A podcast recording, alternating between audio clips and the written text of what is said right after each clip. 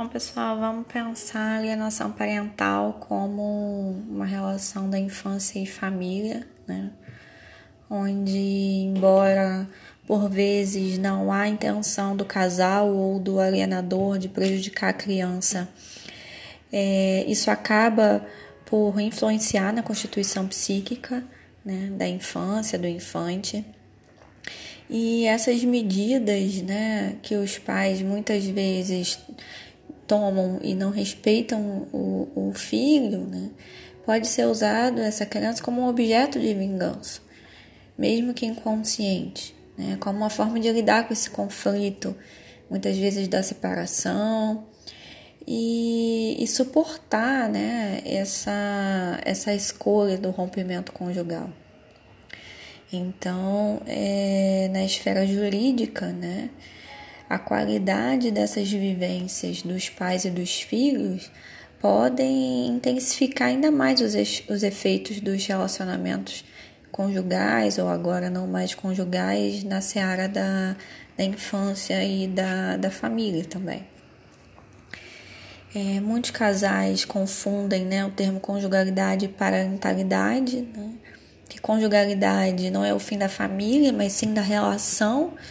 Né, e o alienador, então, é, reflete no filho seu fracasso afetivo, anunciando muitas vezes uma punição, né?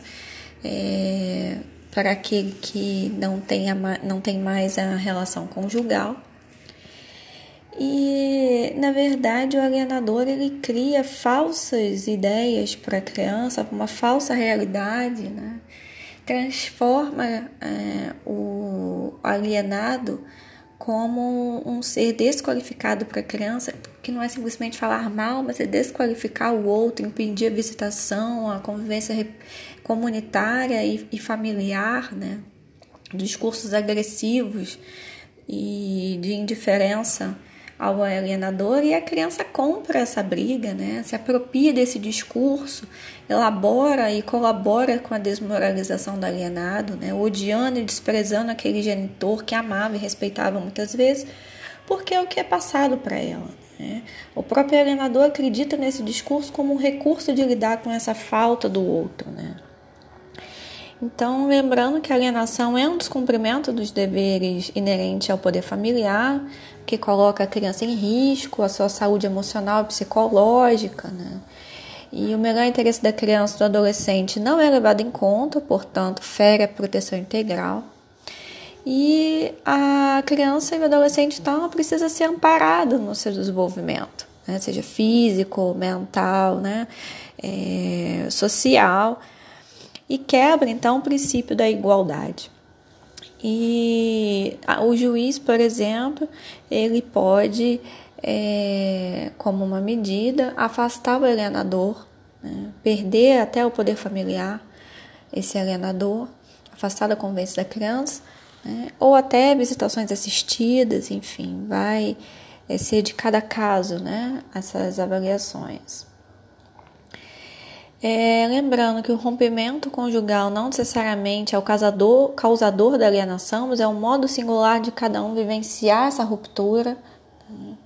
É, as crises elas provocam diversas ações, né? E uma dessas é a alienação. Um exemplo de alienação com a desqualificação do outro é a falsa acusação de abuso sexual, por exemplo, né? E e aí onde é preciso ser feita uma avaliação da equipe técnica para poder perceber se há ou não realmente indícios e elementos consistentes que denotem um abuso. lembrando que esse rompimento da convivência pode ser afetado pra, pela criança, para a criança, né? Desenvolvimento até a fase adulta e de diversas formas, seja uma questão ainda quando criança de anorese noturna, é, dificuldade de desenvolvimento escolar, agressividade e até é, na fase, isso na infância, na fase adulta, é, questões psicossomáticas, doenças psicossomáticas e também é, uso abusivo de drogas e outras substâncias, né, álcool e outras substâncias. Lembrando que a lei a Lei 12.318-2010, que vai dispor da alienação, sobre a alienação parental, né? Ela vai é, trazer todos esses meandros aí que a gente está falando e, como eu disse, é, protegendo a criança, né? Que é a maior vítima nisso tudo. Por fim, também, é, a instituição de ensino e a família extensa, eles podem trazer um apoio para a criança, né?